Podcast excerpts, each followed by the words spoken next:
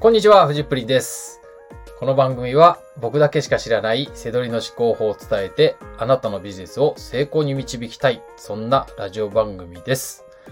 はい、今日は6回目ということで、儲かる商品は何？というお話をしたいと思います。まあみんな知りたいね、根本的な原則です。えー、背取りではね、儲からなかったら生きていけないですから。はい。えー、これは昨日あの、第5回でお話しした儲かる背取り脳は3つだけと言いましたけど、今日はその1つ目のお話ですね。はい。ちょっと細かく話していきたいなと思います。これは背取りの思考法の中でもですね、書籍の方ですね。の中でも、えー需要と供給が崩れるパターンとして紹介している内容です。はい。えー安売り商品のことです。はい。これ、背取りのね、基本中の基本です。えー昨日もですね、えー背取りは、えー安売りしている商品を仕入れるっていうね、な2回言った、それですね。はい。えー本当にね、基本中の基本なんですけど、奥が深いです。で、ここをきちっと掘り下げることで、安定した、えー収益をね、背取りで得ることができますので、まあ本当に考え方のところで大事なところなので、お話ししたいと思います。はい。で、えーちょっとね、例を出していきたいと思うんですけど、まあ今はまさに冬って感じですよね。はい。なんかクリスマスソングが流れて、イルミネーションもね、以前ほどの活気はないですけど、いい感じですよね。僕本当は一人でイルミネーションとか眺めてプラプラするの好きなんですけど、なんか今年はそんな気分でもないですね。はい。あと前はその頃は、えー缶ビル片手に、なんかこう幸せそうなカップルとかみんな好きだったんですけど、まあ自分が不幸じゃないんですけどね。はい。そういうのもね、えーお酒ね、今やめちゃったので、えーそんな気分でもないのはそのせいなのかな。なんか、はい。まあまあいいです。そんなことはいいんです。はい。で、今まさに冬。えーお店のフロアはですね、冬ものがメインになってますよね。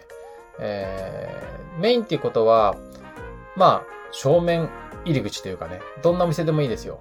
あの、ちっちゃいお店でも大きいお店でもいいです。お店の中にパッて入った時、お客様の目につくところは、旬なもので埋め尽くされてるはずです。はい。まあ僕がフロア長だったり、店長だったりしたらそうしますよね。一番買ってほしいものを置きます。はい。まあここもね、考え方で大事なんですけどね、お店の方がどう思ってるか、相手の気持ちを考えてね、背取り、仕入れるっていうのは大事なんでね。はい。まあ、お店に入ってすぐっていうのはお店が売りたい商品が陳列されています。はい。じゃあ、その、今、背取りで冬物商品を仕入れて利益が出るでしょうかっていう話なんですよね。その目の前のメイン商品。はい。これね、ほぼほぼ出ないです。利益出ません。はい。みんなね、背取り始めた時とか、背取りこれからやってみたいっていう方ね、今クリスマスでしょとかね、はい。なんか、やってね、検索してもね、利益出ないですよね。はい。Amazon の方が全然安いです。はい。本当に Amazon 安いです。はい。で、えーこれはなんでかっていうと、えっ、と、需要の、需要と供給のバランスで言うと、ちょうどいいバランスです。Amazon 安いなぐらいな感じがちょうどいいバランスですね。これ、えっ、と、ね、供給が多すぎると、もうぼ、もう暴落しますし、需要が多すぎると、えープレチになったりとかするんですけど、まあ今ちょう、そのぐらいはちょうどいいっていうことなんですよね。はい。まあそんなこと言ってても、ね、はいはいはい、そこまでわかりましたっていうとこじゃないですか。で、ここからが大事なところです。じゃあ、いつからその商品は利益が出るようになるのっていうところなんですよね。はい。実を言うと、今ある旬の商品は年明けぐらいから利益が出るようになっていきます。はい。年明けってことは12月の終わりから12月、12月の終わりから1月ですね。おしお正月明けてから。はい。うん、ま、冬物まだまだ全然売るでしょって思うじゃないですか。で、そこが、えっ、と、セドリ脳を切り替えてほしいところですね。えーセドリ脳で考えると、えーお店側の気持ちに立って考えると、お店はもう冬はね、おしまいなんですよ。はい。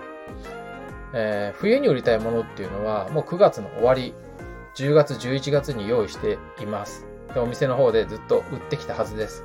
はい。で、まさに旬の11月、12月は、それはもう今が最盛期、一番売れる時ですけど、お店の気持ちはもう春に向かっていくんですよね。はい。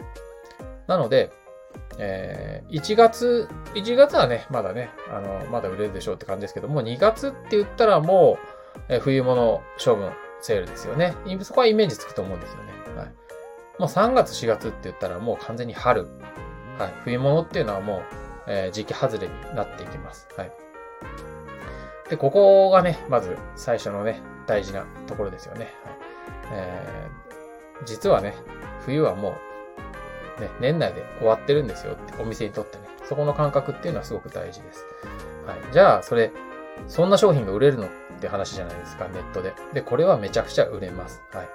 だって、11月、12月寒いですから、あの、冬物は売れますよ。ペットのものでも人間のものでも赤ちゃんのものでもおじいさんおばあさんのものでも売れます。はい。で、えー、あの、めちゃくちゃ売れます。はい。それも。はい。お店の、お店が売らなくなっていけばいくほどめちゃくちゃネットでは売れます。みんな経験ありますよね。もうお店じゃ売ってないけど、ネットだったら売ってる。はい。だからお店から借り、お店から商品ってなくなっていくんですよ。店舗せどりが有利なのはそこです。お店から欲しい商品がなくなっていく。だから先に仕入れることができるんですよね。先手を踏むことができる。はい。このところはね、あまり言ってなかったんですけど、はい。本当結構ね、店舗は有利です。で、えー、どんどんどんどん、えー、月日は経って、年明けになっていくと、あの、さらにこの傾向は増えていきます。お店はね、どんどんどんどん処分して安くなって、えー、大処分ね、本当にただみたいな値段でね、売る時も、あのー、3月、4月、5月になってくる。もう5月なんて言ったら冬物なんかね、もう本当にめちゃくちゃ安くなります。はい。で、でもネットでは売れるんですね。はい。もう、日本にはね、四季がありますから。はい。まあ、僕、ITF で、あの、セドリのね、コミュニティ運営してると、本当に沖縄から北海道まで、あの、メンバーがいて、はい。もう四季が全然違いますよ。はい。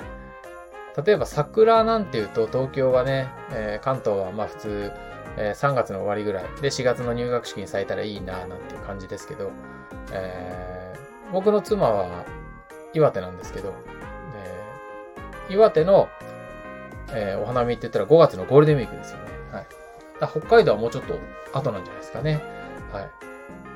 そのぐらい違うわけですよね。沖縄はもっと早いでしょう。当然ね。はい。だから、それぐらい違うんですよね。はい。で、なので、寒いもの、あったかいもの、みんなね、あの、季節があってね、それぞれ売れていくんですね。はい。ということで、このあたりが飯の種ということです。セドリの飯の種は、このあたりの、えー、需要と供給のね、バランスが崩れると、我々の飯の種はできていくんです。しかも一年中、春夏秋冬、こんなことが起きています。はい。こういったものをね、あの、しっかり、こう、セドリ脳がね、発達すると、えー、自分の目で、ね、違和感をね、見つけていきやすくなります。はい。ということで、まあ、このね、すごいシンプルな、安、安い商品をね、安売り商品を仕入れるっていうのは、本当に、基本っていうのは、あの、こういったことなんですね。はい。お店の方も、えー、売れ残り商品が売れて嬉しいです。